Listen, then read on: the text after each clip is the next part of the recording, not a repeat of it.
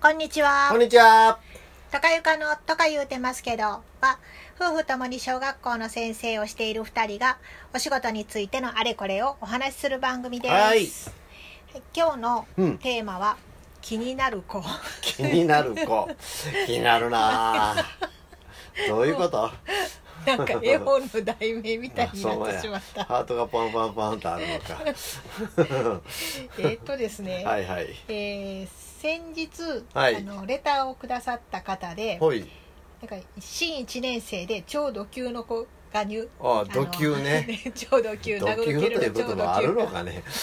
は第い74回目の,、はい。あの放送だったんですけど、うんレターをいただいて、はいでそれについてこおうう回答をした、あ、そうですね。で一応ねう。ん回答というのかな。でその先生がまたうかわからんけどあの、入学してきました、はいでまた気になるこことがあって、で記録を取るんだけれども、うんどうやって取ったらいいんかとか、うん。うん ABC 分析について教えてくださいとかいう再びレターが来たんですよね。はいはい。でそれについてもお答えしたのがはいはい81回目の放送だったんですけど、どっちもねこれあの結構うん。再生回数がおお。ぐんぐん伸びていて。で最近の放送の割には本当にもう上位にドドドドドっと来ている。ということは。女の人が100回聞いてるとか、そんなことはない。人が100ずっと聞いてる。そんなことはないかな それはかなりなマニアですね。ということではなく、うんうんなんか結構皆さんあのなんか聞き知りたいというか、うん。聞きたいというか、うんうん。そういうニーズがある話なのかなと思って、ではいはい、あの ABC 行動分析は私も聞いていてうん、勉強になったの何をで言うやら。今更です今が更。うーんって思ったので、うん。やっぱ心の中でねやっぱ今更聞けないと思ってる人いると思うんですよ。ううん。んなんかえなんかそういえば聞いたことある ABC 分析って、うん。でも言われたらなんかよう分かれへんみたいな。はいはい。ということで気になる子についてもう少し詳しくお話し詳しく。いやあの教室で気になるそういう意味ね。教室で気になる子ってねやっぱりいると思うんですよね。うん、あのそういうなんていうのかな。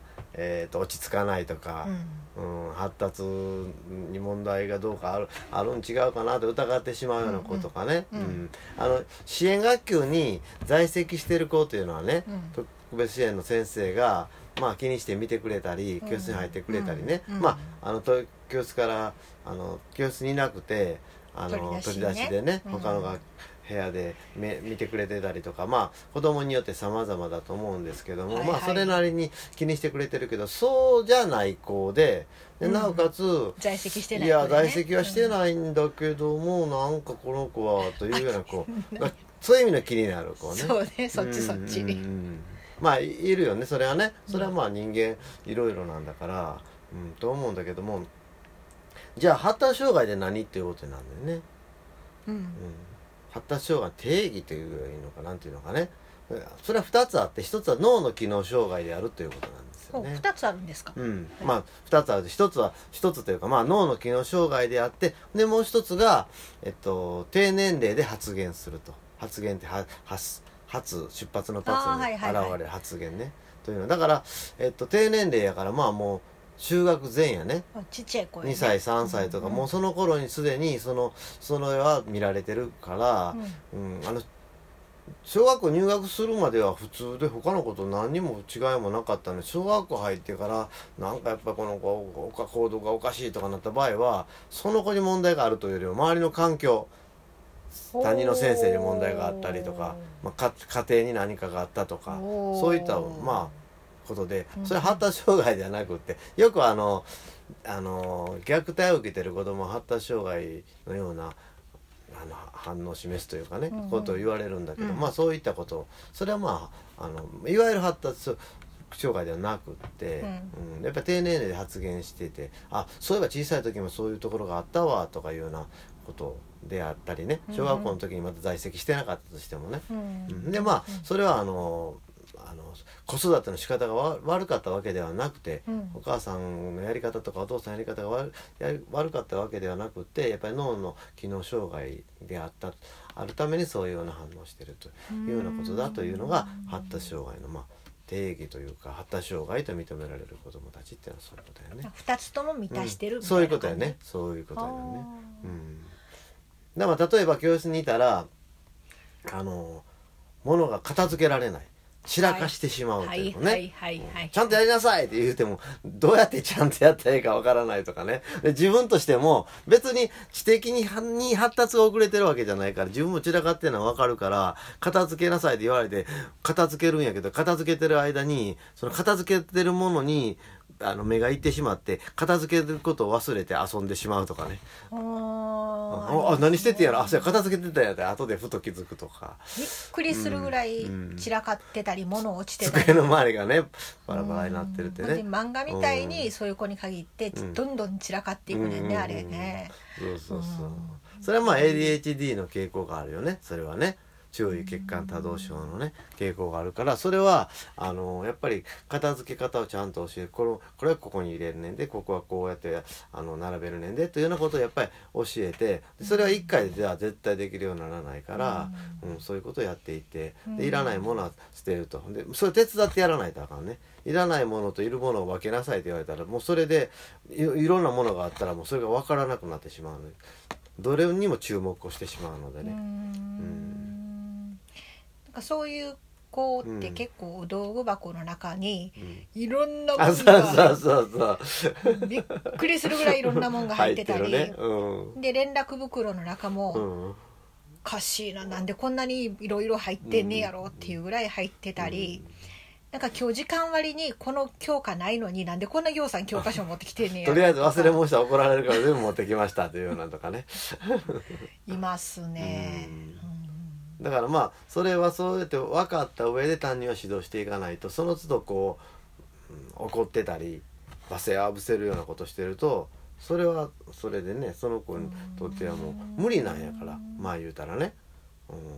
まあ怒るというかこういう子なんやなと思ってそのままにしておくっていうのもよろしくないのね。あそうやねだっていつまでたってもその子は成長そのその部分での成長がないからね、うん。うん、だからこうやってやうまく生活がしていけるようにしてやらないとあかんということやね、うん。いやでもあんあんまり本人困ってなさそうなあそうそう困ってない感じやね困ってない困ってない。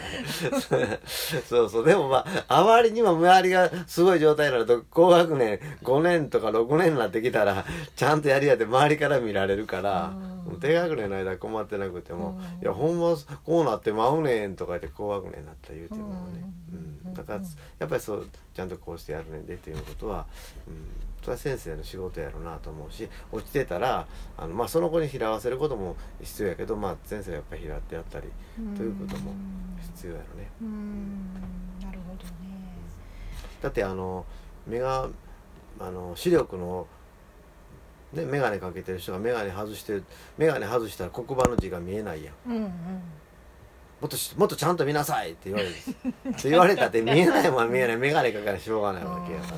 それと同じで、あだからその片付けるということがうん、脳の機能の問題できない人に片付けなさいって言っても、けうん、うん、眼鏡をそれそれの眼鏡があれば一番いいけどそんな眼鏡はないわけやから、うん。こういうふうにやればいいねんでっていうことを繰り返し繰り返しやってできるようにしていってやるしかないってことだね、うん。気長にね、なるほどね。うん片付けるならまだちょっと分かりやすい気がするんだけど、うんそうじゃないそのなんか暴力的な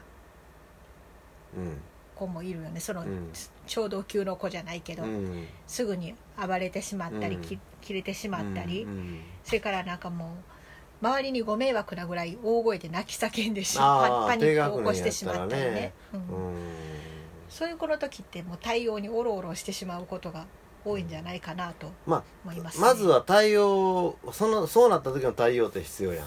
あのバーッと大声出して泣いてしまうとかいう場合やったら、もう他の子がうるさくて勉強にならないし、うん。その子にとってもそのその環境が変わるまではなかなかあの落ち着かなかったりするから、うん。ちょっとこうクールダウンするような場所に行かしてあげるとかう、ん。うん。でまた入っておいでって言ってやるとか、うん、なんかしないと、うん、自分で収められないというのかな、うん。その場で、うん。うん、だからそれはもうちょっとあの別途対応してやらないとあかんしうん。でどうなったらそうなっていくのかということもできるだけ早い時期に先生は分からないとあかね。もう来るでと思うような た時を気づけるように早くならないと、そうならないようにだから要するに周りの環境を作っていってやらないとあかうんっていうのかな。だまあ一人一人違うのですごくね担任の先生は苦労するんやけども、まあだからそれのためにそのさこの前話した ABC 分析みたいなうん、ことが必要。例えばあのあのー自閉的な傾向のある子やったら、うん。不安があって、うん。その感触を起こしてましたわーって動きが動けなくなってしまったりうん。子あるやん。だからそれは一日の予定を朝来たら必ず言ってあげるとか授業の流れをあのこうやねんでというふうに分かるように示してあげるとか、うん。毎日同じパターンで授業してたらもうそれは分かるから言わなくてもいいとかね、うん。そういうあのーなんていうかな先を見こす見通せるようなこととか、ううん。んということは必要なんじゃないかな。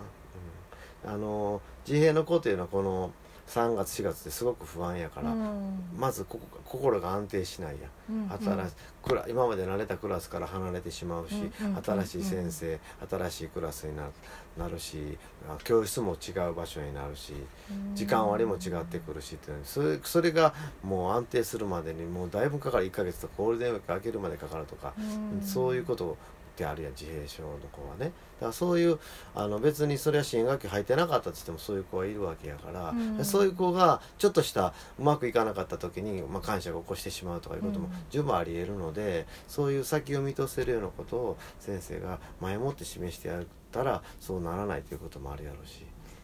うん。そうね。うん。